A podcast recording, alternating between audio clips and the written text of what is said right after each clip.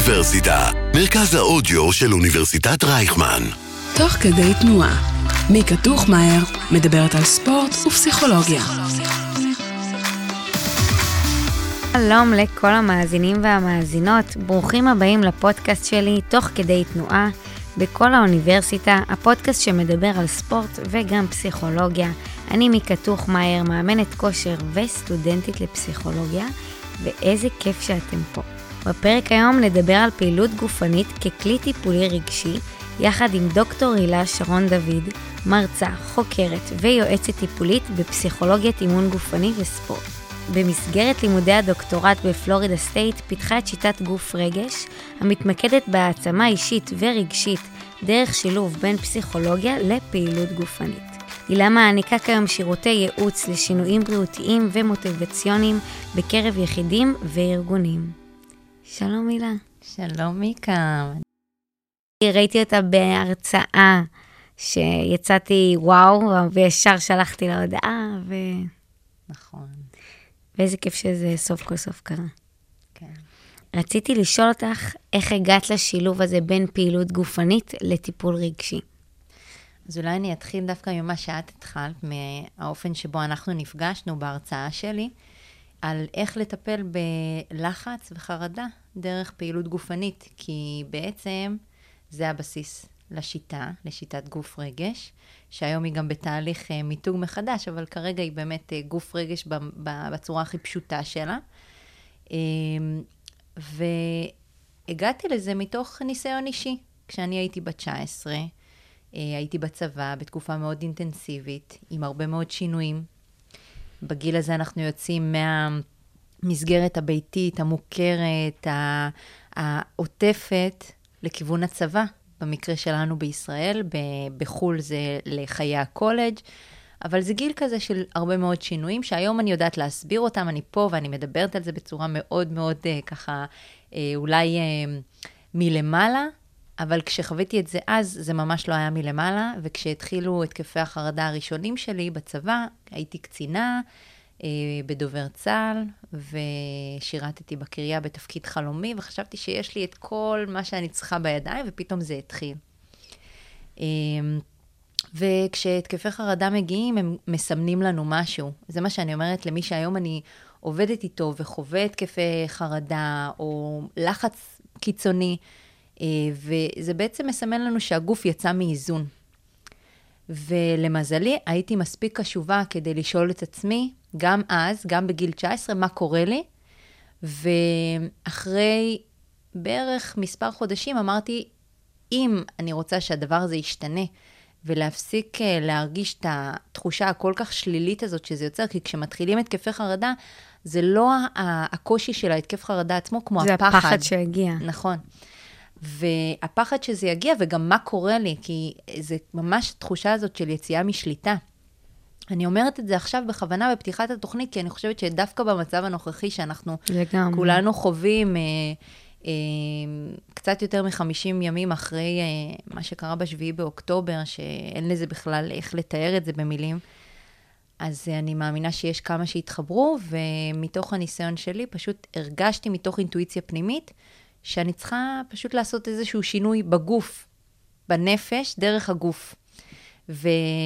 וחברתי לקולגה שלי מהמשרד, מהצבא, התחלנו לעשות ריצות יחד בבוקר, ריצות מאוד ספציפיות, מסוג אינטרוול, שזה מאוד אינטנסיבי, חמש בבוקר, וקרה לי משהו. זה לא קרה תוך שבוע, אבל קרה לי משהו. פשוט... למה דווקא לאינטרוולים? היה איזה... אה, כן, שגם היום אני יודעת להסביר את זה, וגם היום אני, באמת, אחד, ה, אחד האימונים שאני אמליץ עליהם אה, למי שחווה התקפי חרדה, במיוחד בגילאים צעירים, זה אה, פשוט מאמן את הלב שלנו, זה אימון הפוגות, אינטרוולים זה הפוגות, וזה מאמן את הלב שלנו להתמודדות עם לחצים.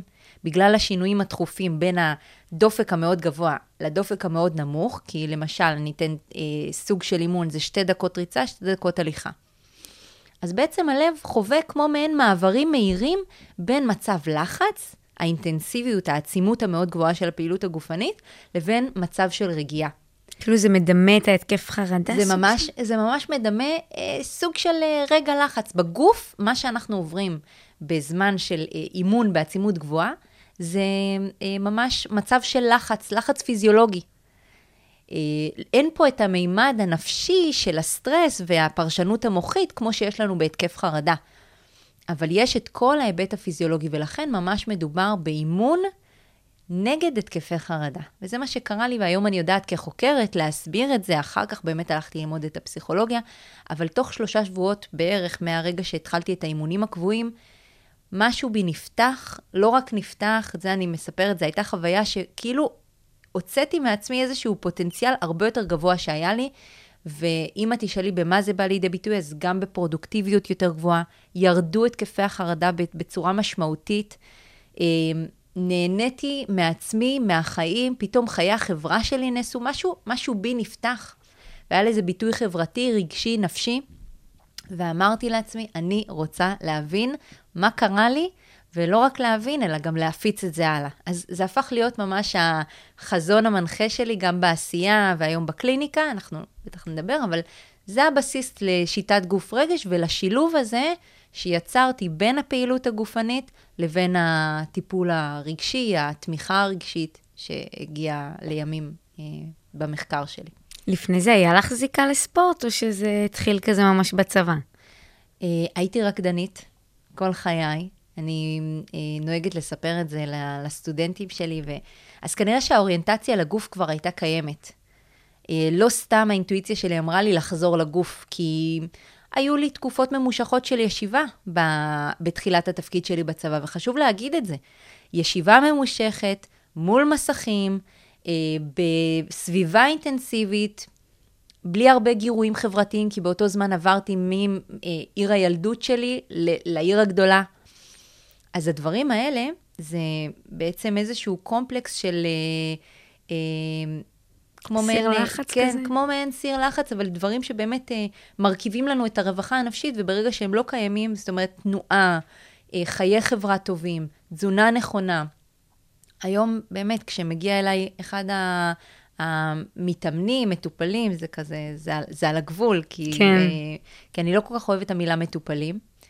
אה, אז, אז אחד הדברים הראשונים שאנחנו נעשה זה באמת לברר מה קורה, לא רק בהיבט של פעילות גופנית, כי אמנם השיטה מתבססת על פעילות גופנית, אבל זה להבין מה קורה מבחינת, קודם כל, הצרכים הבסיסיים, השינה, התזונה, הרוויה, התחושת ביטחון הפסיכולוגי והפיזיולוגי שלנו, ואז אנחנו נדבר גם על חיי חברה עשירים, וכמובן פעילות גופנית, אבל זה באמת אה, מכלול של גורמים ש... שלספורט יש את הכוח להניע אותנו בחזרה לאותם דברים שלפעמים אה, בתוך משברים נפשיים אנחנו קצת מתרחקים מהם. אפשר גם לשמוע את זה הרבה סיפורים, שדווקא מהנקודות שבירה, אנשים מוצאים את הספורט, וזה מה שפתר, הביא אותם למצב אחר וטוב יותר. ואת דיברת על השיטה שלך של גוף רגש, ורציתי לשמוע את ההסבר הפיזיולוגי היותר מדעי. אם אנשים קצת שומעים את זה וקצת מפקפקים במילה שיטה, אז רציתי... אוקיי.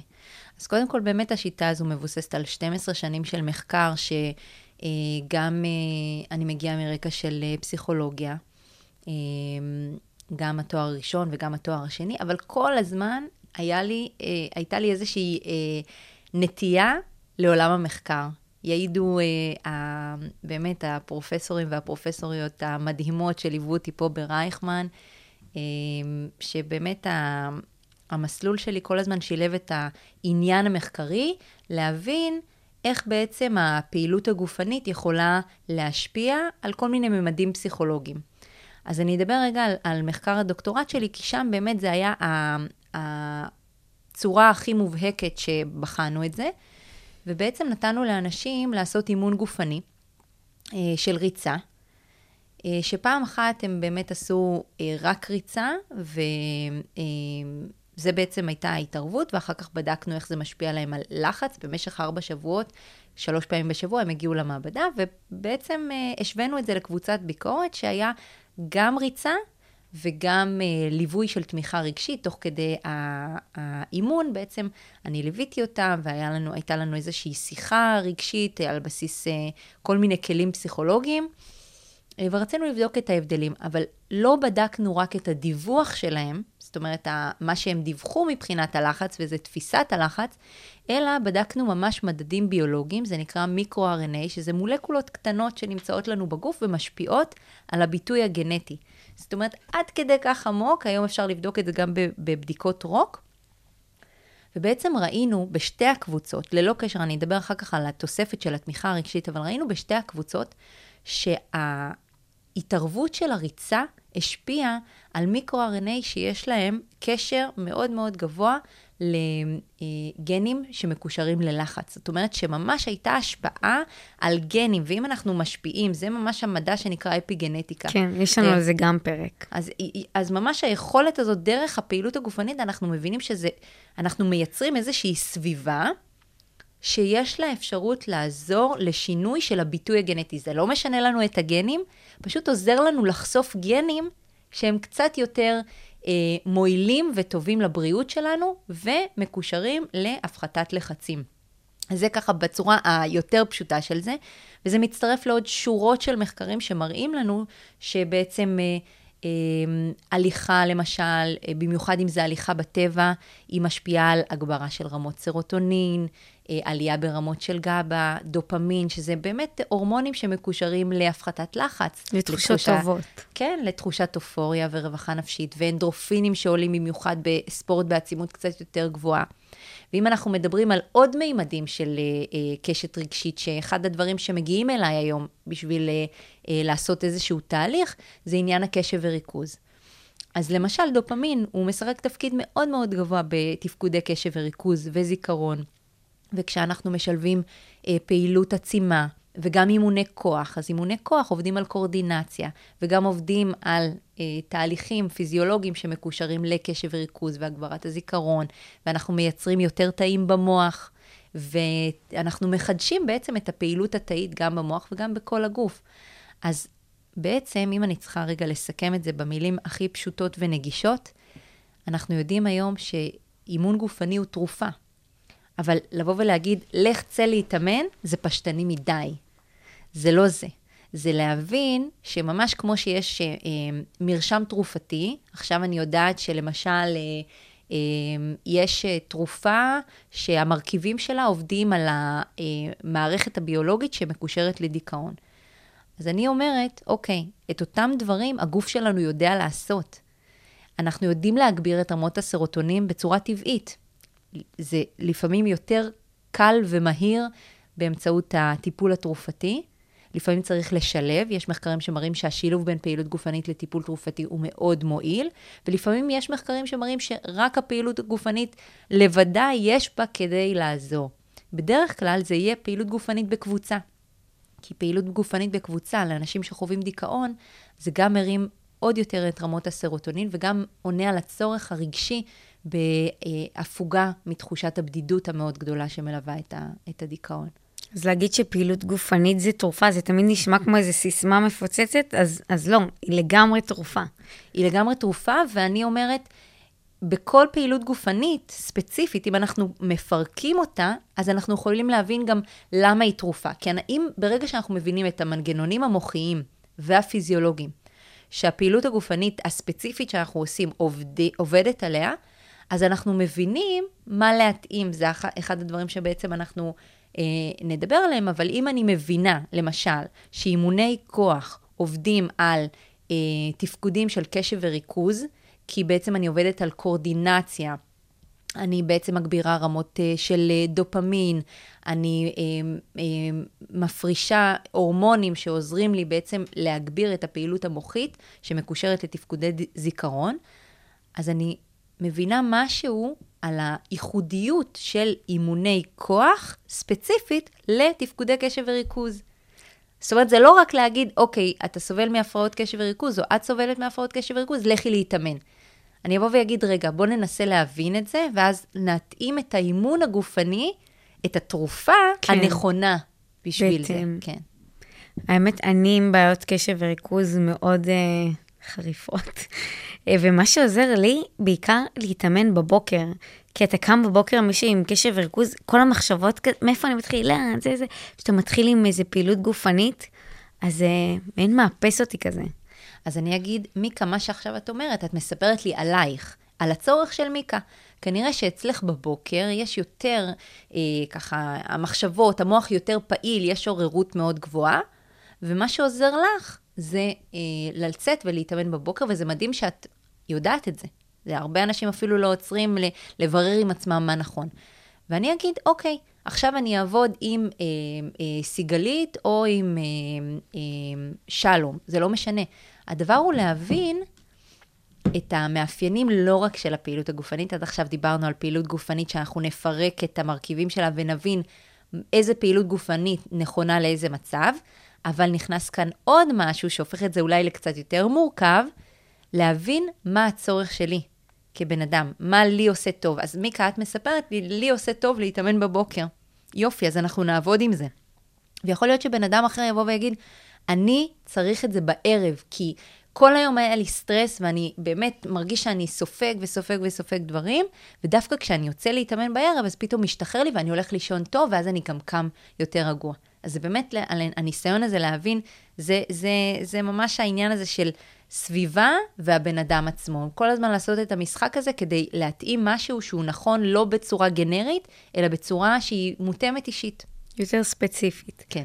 ורציתי לשאול אם את למשל, בהתאם לתקופה, את משנה, אני עכשיו שואלת על החיים האישיים שלך, משנה את סגנון האימונים שלך בהתאם למצב רוח, חולי, לא יודעת, כאילו, את יודעת עכשיו שאת בתקופה לחוצה, אז את יותר תעשי ככה. שאלה מדהימה, שגם התזמון שלה הוא מדהים. למה? אני עכשיו שלושה חודשים אחרי לידה. אני חושבת שהתקופות האלו, אני, אני אדבר ספציפית על, על אחרי לידה, כי אני חושבת שזה רלוונטי להמון נשים. ואני גם אספר טיפה על מה שאני שומעת כשאני מדברת עם נשים, גם בקליניקה וגם בראיונות מחקריים שאני עושה, יחד עם אה, סטודנטיות אה, יקרות ומוכשרות שלי. אבל בתקופות האלה של אחרי לידה, במיוחד אחרי לידה ראשונה, כשאנחנו עוד לא כל כך יודעות למה לצפות, יש לך איזושהי אחיזה במה שיכולת והיית מסוגלת לעשות לפני כן, ומה עשה לך טוב לפני כן. אה, ואני התחלתי את כל העבודה המחקרית שלי לפני הלידה. הייתי עם זהות אתלטית מאוד חזקה, והאימונים שלי היו בסגנון מאוד מסוים. אינטנסיביים, קצרים, ממוקדים, ושנותנים לי את הבוסט הזה של המוטיבציה שהייתי צריכה אותו בבוקר. ואחרי הלידה הראשונה שלי קיבלתי כמו מעין טלטלה, בדיוק הייתי צריכה אה, להגיש את עבודת הדוקטורט שלי. לא הצלחתי להכניס שום אימון, שום דבר, פתאום אמרתי את זה בצורה הכי, הכי פשוטה, גם לעצמי וגם לאחרים, אימון גופני הפסיק להיות העוגן שלי. תמיד הוא היה העוגן, והוא הפסיק להיות העוגן. אה, אבל זה לא כל כך מדויק, כי זה לא שהפסקתי להתאמן, פשוט הייתי חייבת לעשות איזושהי אדפטציה, התאמה בפעילות הגופנית שיכולתי לעשות וששירתה אותי. אז התחלתי לעשות יותר הליכות ובטבע, והאינטנסיביות של האימונים ירדה. זה היה באותה תקופה, אה, בתקופת הקורונה, אז, אז באמת עשיתי את מה שיכולתי גם, גם בבית, אבל בצורה מאוד, את יודעת, המינונים היו יותר נמוכים, יותר רגועים, ו, וזה מונע תסכול. אני שומעת הרבה נשים, גם בראיונות שאני עורכת איתן, שמגיעות לתסכול מאוד גבוה, כי הם נניח חודשיים אחרי לידה, אלה שיש את אלה שאפילו שבוע, שבועיים כבר אחרי לידה oh. רוצות uh, לחזור. אבל בואי נגיד שלקחו את המשכב לידה שהוא כל כך חשוב, כל כך חשוב. חודשיים אחרי לידה חוזרות לאותו מקום שהם התאמנו בו, אותו חדר כושר. אבל הסביבה כבר לא מתאימה. זה לא רק שהן כבר ביכולת פיזית אחרת והן צריכות לעבוד על שיקום הגוף לפני שהן בכלל חושבות על לחזור לאותם אימונים, גם הסביבה גורמת לאיזשהו תסכול. כי את כל הזמן משווה את עצמך ליכולות של נשים או אנשים שהם לא עברו כרגע לידה, חודשיים לפ, לפני עברו לידה, ואז ההשוואה היא לא, היא לא, בטח לא מועילה, וגם גורמת לפעמים לתחושות עוד יותר של אה, לפעמים אפילו דיכאון, תסכול ודימוי עצמי נמוך ודימוי גוף שלילי. אז בהחלט, אנחנו צריכות להיות וצריכים להיות מסונכרנים עם מה שעובר עלינו בכל נקודות זמן. עכשיו זו תקופה שכל המדינה נמצאת ב... ב זה אפילו עוד לא פוסט-טראומה, זה, זה טראומה. כולנו נמצאים בחוויה כן. הזאת של הלחץ. רק אתמול הייתה לי שיחה ממישהי שבאמת התקשרה אליי כדי להבין, היא הייתה מתאמנת ומה היא עושה עכשיו, אין לה חשק לספורט. והדבר הראשון הוא להבין שלא, אנחנו לא מנסים לחזור למה שהיה. לא כרגע, זה יחזור, אולי. אבל אנחנו מנסים למצוא את מה שכרגע הגוף שלנו יכול להכיל והנפש יכולה להכיל, כדי שהאימון הגופני ישרת אותנו ולא יוביל לתסכול. זה גם לדעת להשתנות בהתאם למצב, אנחנו, אנחנו לא אוהבים להשתנות, ודווקא בתקופות קשות אנחנו צריכים את הגמישות הזו, להסתכל על זה באיך אני באה לקראת המצב, וכן, כמו שאמרת. שלחת לי הרבה חומרים, והיה איזה סרטון אחד שאמרת משפט שמאוד התחברתי אליו, שאמרת שהפעילות הגופנית מספרת סיפור על הנפש שלך. Mm, כן. וראיתי רוצה שתרחיבי את זה קצת. כן. אז באמת כשאת שואלת את זה ככה, זה נשמע נורא ככה, לא יודעת, ארטילאי כזה, כן. ו- וזה לא, וזה, אני, אני אקח את זה באמת למקום היותר... אה, להוריד אותנו לקרקע. ארצי, כן. אמ, אני חושבת שפעילות גופנית וספורט, אני בכוונה עושה הפרדה כי זה קצת שונה, ואולי אפילו המקום להגיד את זה. אמ, בארץ אנחנו קוראים לכל דבר שהוא פעילות גופנית ספורט, אבל, כן. אבל ב, ב, בחו"ל זה לא, זה לא ככה, וחשוב להגיד את ההבדל, כי ספורט זה באמת יותר ענפים תחרותיים שמערבים איזשהו משחק, אה, אה, בין אם זה נעשה בצורה חובבנית ובין אם זה תחרותי, אבל, אבל פעילות גופנית זה כל תנועה שאנחנו עושים במהלך היום שיש בה הוצאה קלורית, ככה שגם אם אני עכשיו מנקה את הבית, אה, עולה במדרגות, אה, לוקחת אה, את השקיות מהסופר והולכת ברגל הביתה, זה נחשב לפעילות גופנית, והיום המחקר מעודד כמה שיותר מהפעילות הזאת, כדי שנהיה אקטיביים במהלך היום, ולא נחכה לשעה אחת בחדר כושר, סיימנו את האימון, וממשיכים כן. את היום בישיבה. אז אנחנו רוצים להתרחק מזה, וכמה שיותר להיות פעילים. זה לגבי זה, אבל השאלה שלך, אני באמת מאמינה ש... הרבה מאוד דברים שאנחנו רואים בתוך המרחב הספורטיבי ושל האימון הגופני יכולים לספר מה עובר עלינו. אני אתן דוגמה. אם אני עכשיו אה, כל פעם מתחילה, מתחילה משהו, מתחילה את האימון הגופני, מתחילה ללכת לחדר כושר, ומהר מאוד אה, פורשת, לא מצליחה להתמיד. אז אני אגיד, זה מספר לי סיפור לא רק על הספורט. יש פה משהו ביכולת שלי להתמיד, אולי באופן כללי, ואולי זה יהיה במשהו יותר ספציפי, כמו היכולת שלי להתמיד בלהעניק לעצמי משהו. זה מספר לי סיפור. זה מספר לי סיפור על כמה אני מרגישה שאולי מגיע לי להתמיד בפעילות שהיא חיובית ומזינה בשבילי. ואז אני אנסה לברר עם אותה לקוחה, מה, מה עומד מאחורי זה, ומה, למרות שהיא מרגישה את ה... למשל, את הדברים אה, אה, הטובים שקורים לה אחרי שהיא מתאמנת והיא מרגישה טוב, אז למה לא להמשיך עם זה? כי רוב האנשים לא ממשיכים. אז מה, מה אצלה, מה, מה קורה שם? אה, אם זה במגרש הספורטיבי, אז למשל, יכול להיות ספורטאי שאני עובדת איתו, שפתאום יבוא ויספר לי ש... ברגע רגע אחד לפני שהוא צריך לקלוע, הוא מאבד את הפוקוס. ואז אנחנו רגע ננסה להבין, שנייה, בוא נצא מהמגרש, מה קורה לך ברגע האמת? מה קורה לך כשצופים בך? מה קורה לך כשמצפים ממך למשהו? זאת אומרת שיש פה אה, איזושהי אפשרות לקבל כמו מעין בבואה על החיים, אם אנחנו מפרקים את ההתנהגויות בתוך הכושר. זה יכול להיות גם לכיוון ההפוך והחיובי, כמו למשל, אני... אה, מאוד מאוד נהנית ללכת לחדר כושר, להתאמן, לעשות את האימון מול המראה, אולי אפילו להרים את המשקולות ככה, בדרך כלל גברים יותר נהנים. אמ, מלהרים את המשקולות ב- באזור הזה של כן. המשקולות, שזה כבר דבר די, די מיושן, היום חדרי כושר קצת משתנים, אבל אה, או שאני נהנית מאוד אה, לרוץ מול המראה, ואז גם זה מספר סיפור. גם זה מספר לי סיפור על אולי אה, אה, הצורך אולי בתוקף חיצוני, באיזשהו אישור חיצוני. עשינו ממש מחקר על וואו, זה. וואו, יפה.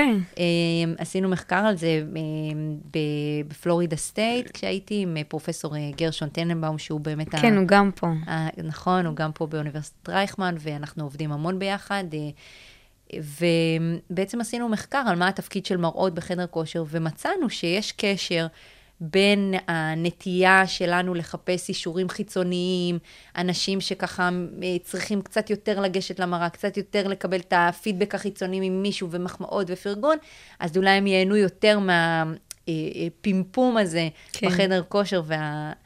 אז, אז ה... היכולת שלנו גם לדבר על מה קורה לנו בתוך המרחב הזה של הפעילות הגופנית, של הספורט, של האימון הגופני, היא יכולה לבוא ולספר לנו על התמודדויות שלנו בחיים, מכל מיני, אה, בכל מיני מצבים, וזה אומנם דורש איזושהי התבוננות אה, ככה יצירתית, אבל זה ממש כמו, כמו שכשאני מציירת ציור, זה יכול לספר לי משהו על מה שעובר עליי, אז גם בספורט, האופן שבו אני מתמודדת עם הפעילות הגופנית יכול לספר לי.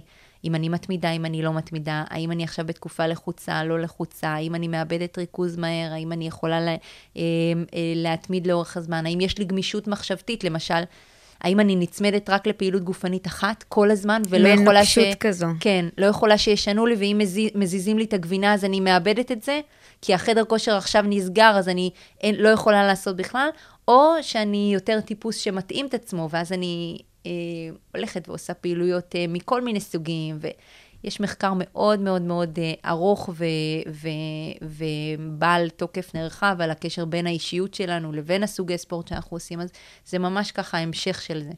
יכול, וואו, מעניין. זה גם uh, עניין שאני רואה למשל בקרב אנשים, יש כזה קהילות של רצים ושל אימוני כוח, ורואים שיש הרבה מאוד uh, דמיון בין כל האנשים. לרוב אנשים של חדר כושר הם מאוד רציונליים כאלה, ואם תגידי להם דברים רוחניק, בגדול, אנחנו לא נכניס ל... נכון, אז אנחנו מעניין. לא נעשה הכללות. כן. זה גם עניין תרבותי. כי אי אפשר, שוב, יש כל כך הרבה מרכיבים שמשפיעים על זה, זה עניין תרבותי, כי גם היום החדר, חדרי הכושר משתנים, בעקבות הקורונה יש ממש שינויים בחדרי הכושר. א' כל, יותר פתוחים, קצת יותר פתוחים,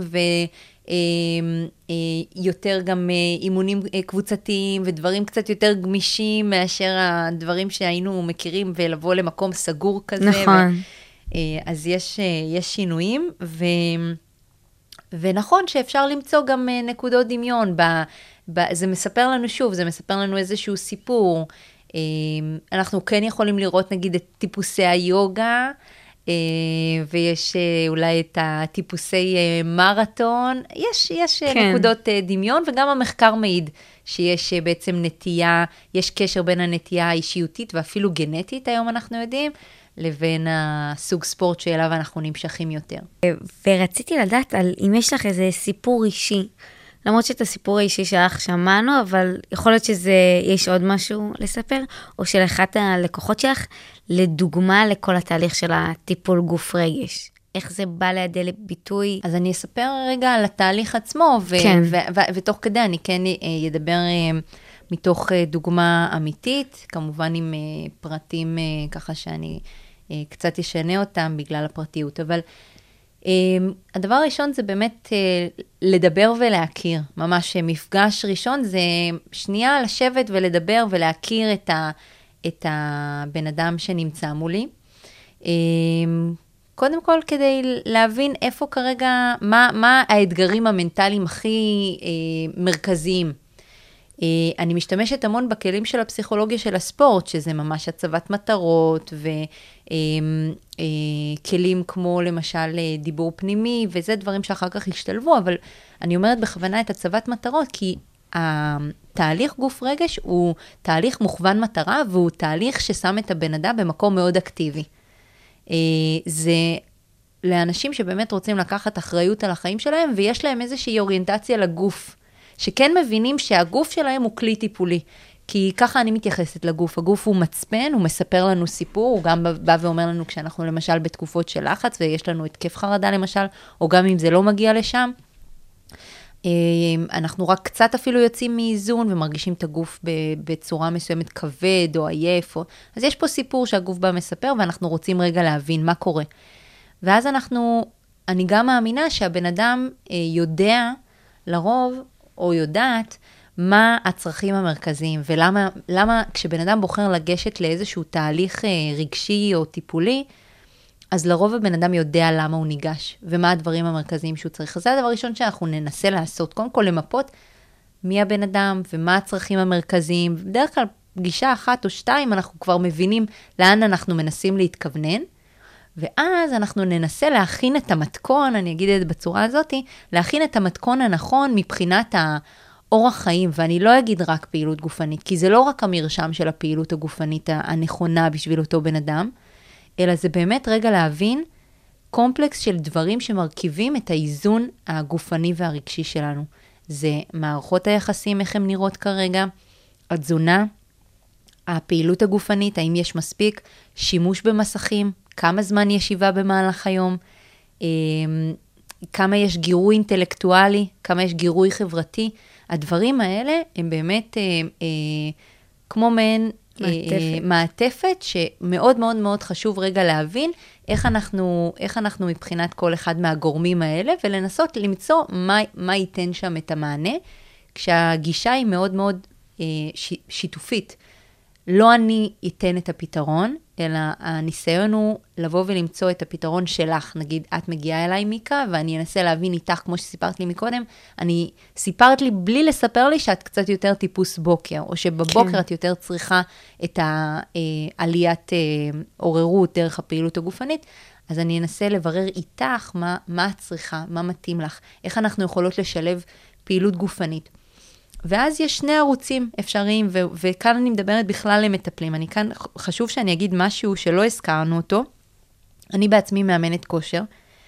אה, זה הרקע שלי, כי אה, אחרי שאני חוויתי את התגלית הזאת של אה, ההשפעה של הכושר הגופני על התקפי החרדה ותחושת הלחץ, אז הלכתי גם ללמוד אימון כושר, וגם הלכתי ללמוד פסיכולוגיה, שזה אני יודעת גם מה שאת עושה. וגם uh, הוספתי לעצמי כלים של יוגה תרפיה בשלב מאוחר יותר. Uh, אז בעצם יש לי את היכולת, תוך כדי התהליך, לשלב גם את הכלים של התנועה. ואז מי שנמצא אצלי, אנחנו, אם אנחנו עובדות למשל על חיזוק הקשב וריכוז, או חיזוק תחושת המסוגלות, אז אני אשלב כל מיני תרגילים מהעולמות שאני מגיעה מהם, אם זה גם הריצה וההליכה ואימוני כוח ויוגה ויוגה תרפיה, שזה ממש השילוב של השיח יחד עם היוגה, אמ, כדי לתת מענה לאותם צרכים שזיהינו. אם אנחנו צריכים לחזק אצלך, למשל, אה, אני אתן דוגמה ממש אה, ממטופלת שהייתה אצלי, שבאמת אה, רצתה לעבוד על, ה, הגמישות שלה כלפי שינויים והיכולת שלה להתמודד עם שינויים. היה לה ממש קושי ביכולת להסתגל למצבים חדשים, ומאוד היה לה נוח במוכר והבטוח, אבל דווקא בגיל הזה, באמת מגיעים אליי הרבה צעירים אחרי צבא, בגיל הזה שבו פתאום עולה הצורך להתמודד עם הרבה מאוד שינויים, גם באישיות שלנו, כי אנחנו פתאום גדלים וצומחים, ובאמת אה, יש גם אה, את ההיבט ההורמונלי של זה, וגם מצד שני, קורים לנו הרבה שינויים סביבתיים, אנחנו בצבא או אחרי צבא, וטיול אחרי צבא, ולהחליט על הלימודים. אז בעצם התחלנו ממש לתרגל תרגילי גמישות ביחד. כי הגמישות הפיזית שלנו, היא גם, יש לה השפעה על הגמישות הנפשית שלנו. ברגע שאנחנו מתחילים לעשות אה, אה, תנועות מסוימות בתוך הגוף, יש לזה קשר ישיר לתנועת הנפש שלנו. ואני אחזור למה שדיברנו קודם, אבל ממש עם דוגמאות ספציפיות. אם עכשיו אני יודעת שהצורך שלי זה לייצר תחושה של יותר יציבות, אה, ותחושה שאני יותר מקורקעת, אז אני כן אשלב תרגילים שעובדים יותר על אה, ליבה חזקה.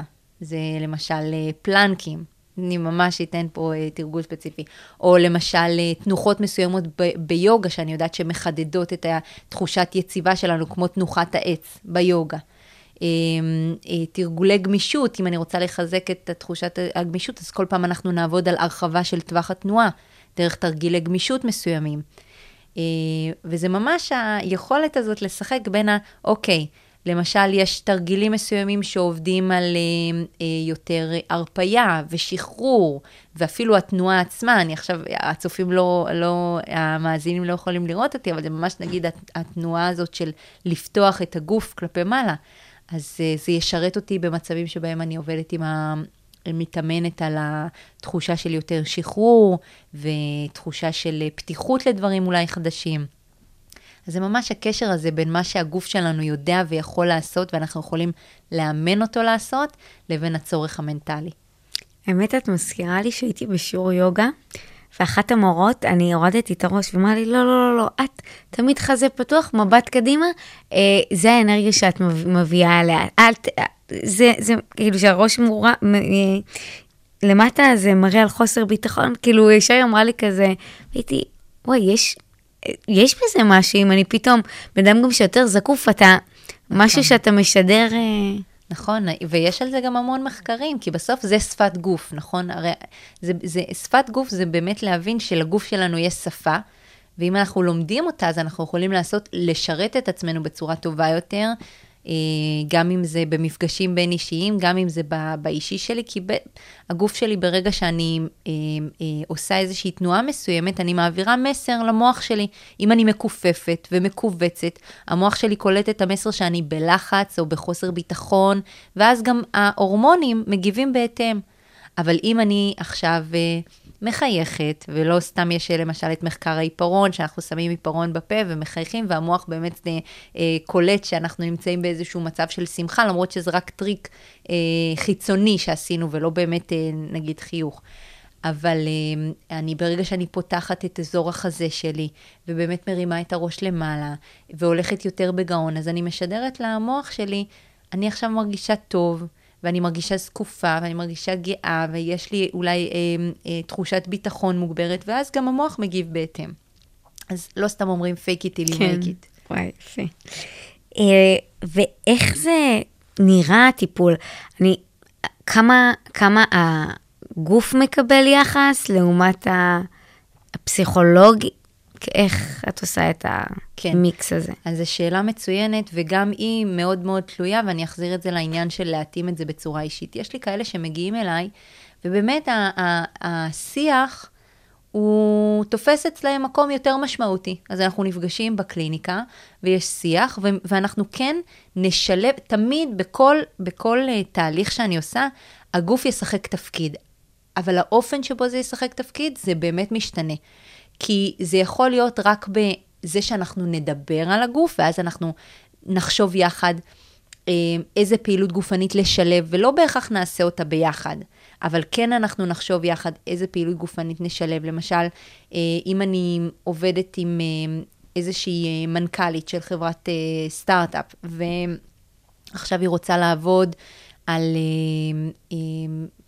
תחושת הביטחון הפנימי שלה ואיזשהו center, אז ההמלצה שלי למשל תהיה, אם אנחנו באמת מגלות שזה מתאים לה, אז ללכת על יותר אומנויות לחימה, דברים שיחברו אותה לאיזשהו center פנימי, ואז לא בטוח שאנחנו נתרגל את זה ביחד, זה גם לא המומחיות שלי, אבל אנחנו כן ננסה לחקור ביחד איך היא משלבת את זה בתוך החיים שלה, וזה יהפוך להיות משהו שהוא כמו מעין רקע לטיפול, כי זה לא שאנחנו עכשיו נפגשות וזהו, סיימנו את המפגש של השעה, כן, סיימנו את המפגש של השעה ואפשר לשחרר, זה משהו שברגע שאנחנו נפגשים, אחר כך יש לזה הד, כמו כל טיפול, יש לזה הד, לפעמים אפילו דברים שאנחנו מעלים בטיפול, יכולים לחזור אלינו וכאילו להיות מעובדים ומובנים רק כמה ימים או אפילו שבועות אחר כך.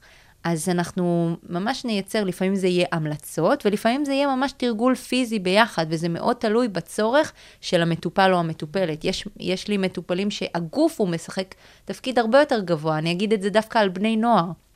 בני נוער שמגיעים אליי, אז לפעמים ה- היכולת שלהם להתבטא ולבטא את הרגשות דווקא יותר קל דרך הגוף. ואז אנחנו נעשה עבודת גוף הרבה יותר משמעותית. יהיה גם שיח, תוך כדי יהיה שיח, ואנחנו נדבר על איך עכשיו אנחנו יכולים לבטא את הכעס דרך הגוף, ואנחנו נעשה כל מיני תרגילי תנועה של כעס, או איך אנחנו יכולים אה, ליצור תחושה של איזון, ואנחנו נתרגל יחד אה, מדיטציה ומיינדפולנס, וכל מיני אה, תרגולי יוגה ותרגולי גמישות. אבל זה באמת יהיה תלוי בצורך, ככה שהמינון הוא משתנה. והוא מאוד מאוד תלוי במה שאותו מטופל או מטופלת צריכים. תמיד יהיה את המקום של הגוף בטיפול, בין אם זה דרך השיח או דרך התרגול הפיזי, אבל תמיד זה יהיה נוכח. אז פעילות גופנית היא לגמרי שפה. ממש, ממש. היא גם שפה שמספרת לנו את הסיפור שלנו, וגם שפה שדרכה אנחנו יכולים לייצר סיפור חדש. אנחנו יכולים לבחור בפעילות גופנית מסוימת כדי לה, להעצים דברים מסוימים שאנחנו רוצים להעצים בחיים שלנו ואולי הם חסרים. מהמם. ורציתי לדעת איזה פעילות גופנית את ממליצה עכשיו, נחזור לאינטרוולים, זה לתקופה של יותר לחץ, לתקופה עכשיו, אם עכשיו בן אדם שומע אותנו, הוא עדיין לא נחשף לעולם של הספורט, יחד עם התקופה הזו, מה היית הכי ממליצה לו? אז אני אגיד שאני הכי ממליצה רגע להסתכל פנימה ולשאול את השאלה הכי חשובה. מה אני עכשיו צריך, או מה אני צריכה עכשיו? מה אני צריכה עכשיו? ול, ולהקשיב טוב טוב לתשובה של הגוף ושל הנפש. אם התשובה היא למשל, אני צריך עכשיו יותר אנרגיה, אז אני אגיד כן, לצאת לרוץ או לעשות איזושהי הליכה אינטנסיבית ככה טובה של שעה, אה, משהו שבאמת עוזר כבר ל... ל להורמונים הטובים להיות מופרשים, כי הליכה מתונה של חצי שעה היא גם יכולה לעזור והיא מרגיעה. וכמובן שאפילו עשר דקות זה יותר טוב מכלום. אבל באמת ככה לתת את המנה החיונית, הטובה, אז אנחנו כן נמליץ לעשות פעילות גופנית של שעה מיטיבה במידת האפשר. אבל אם התשובה היא, אני צריכה עכשיו הרפייה, ואני צריכה עכשיו משהו שירגיע אותי, אז אני אגיד, אוקיי, אז אולי אנחנו ננסה אה, באמת תרגול אה, יוגה, לפתוח ערוץ יוטיוב ולעשות איזשהו תרגול בבית, אם לא מתאפשר לעשות בחוץ. אה, אבל הדגש כאן הוא לשאול את עצמי, מה כרגע הצורך שלי, ולעבוד עם זה. פשוט לעבוד עם זה. אם הצורך הוא באנרגיה גבוהה יותר, ללכת על משהו יותר אינטנסיבי.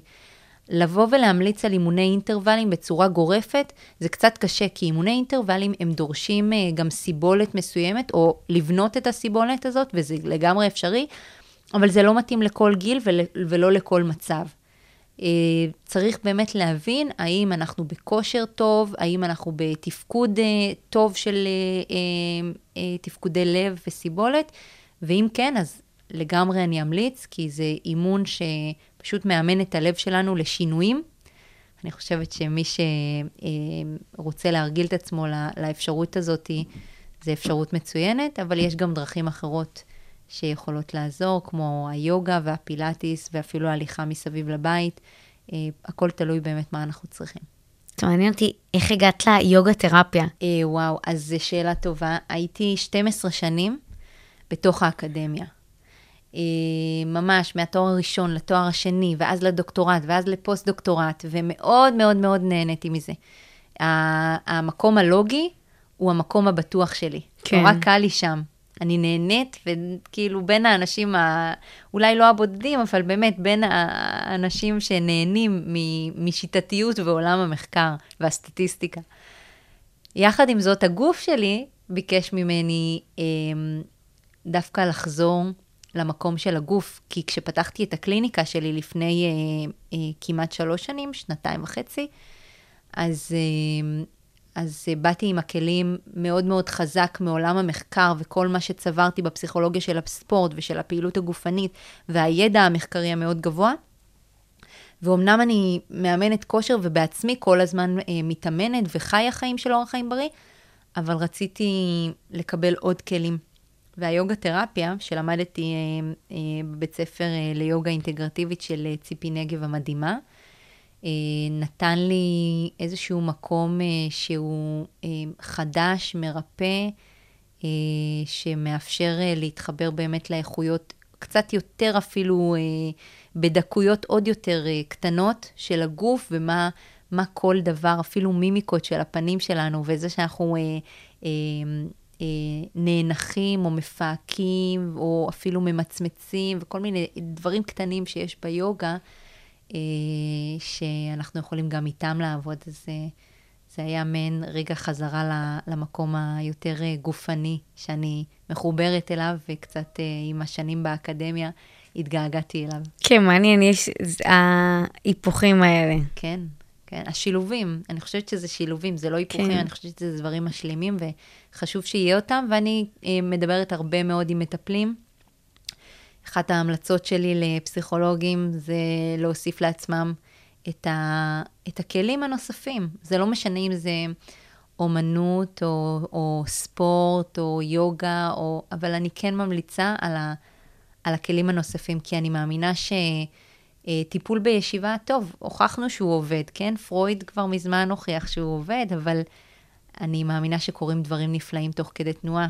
כן. אז... אה, אהבתי את הקישור. אה, כן, זה יצא במקרה, אבל זה באמת, האמונה שלי זה שהתהליכי הנפש הם פשוט מואצים כשאנחנו מוסיפים את המימד הזה, ולכן אה, כמטפלים, כשאנחנו יכולים לשלב את המקום של התנועה, אנחנו רק מוסיפים גם לעצמנו וגם למתאמן אה, עוד כלים ועוד אפשרות לעזור לנפש. ואת מרגישה את השינוי הזה שקורה בארץ עם הפעילות הגופנית בעולם של הפסיכולוגיה? יש יותר מודעות בשנים האחרונות? אני חושבת שיש יותר מודעות באופן כללי לצורך לטפל בעצמנו. ולהעניק לעצמנו אה, גם אה, אורח חיים בריא יותר.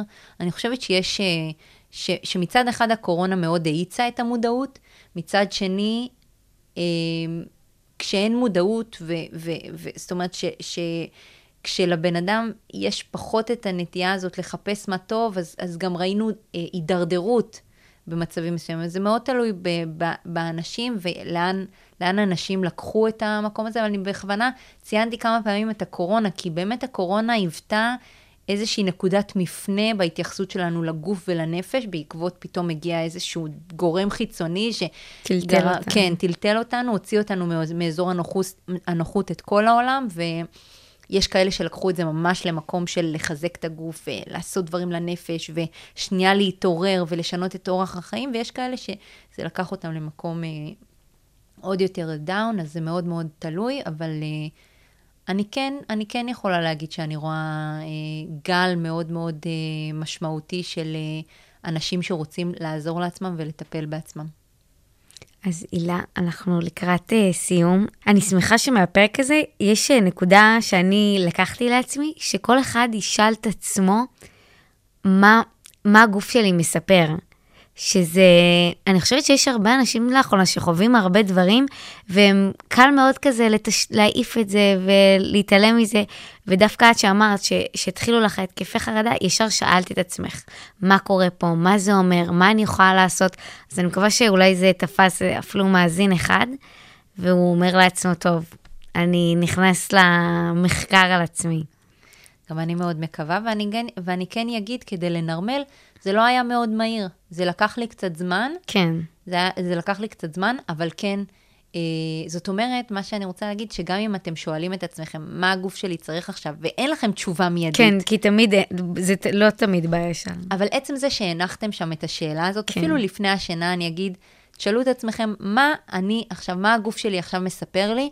וגם אם אין לכם תשובה באותו רגע, לפעמים אנחנו נקום עם התשובה או ביום למחרת, או כמה ימים אחר כך, אבל אנחנו נקום עם התשובה, וקחו את התשובה הזאת ותפעלו איתה. כאילו, לעשות עם זה משהו, לא רק uh, לדעת אותה, אלא לקחת אותה ולהיות אקטיביים בלעזור לעצמנו.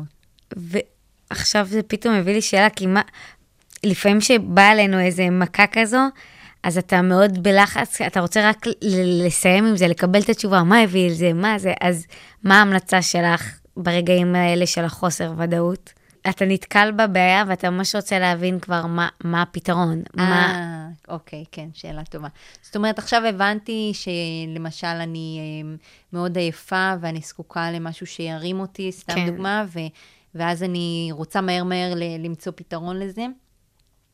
אז, אה, אז, אז אני אומרת, אני, אני אגיד משהו שאולי הוא, הוא, הוא קצת כללי, אבל כן, המקום הזה של אה, להיות, עם הדבר הזה שעכשיו הבנו לגבי עצמנו, זה, זה אה, דבר מאוד מאוד חשוב.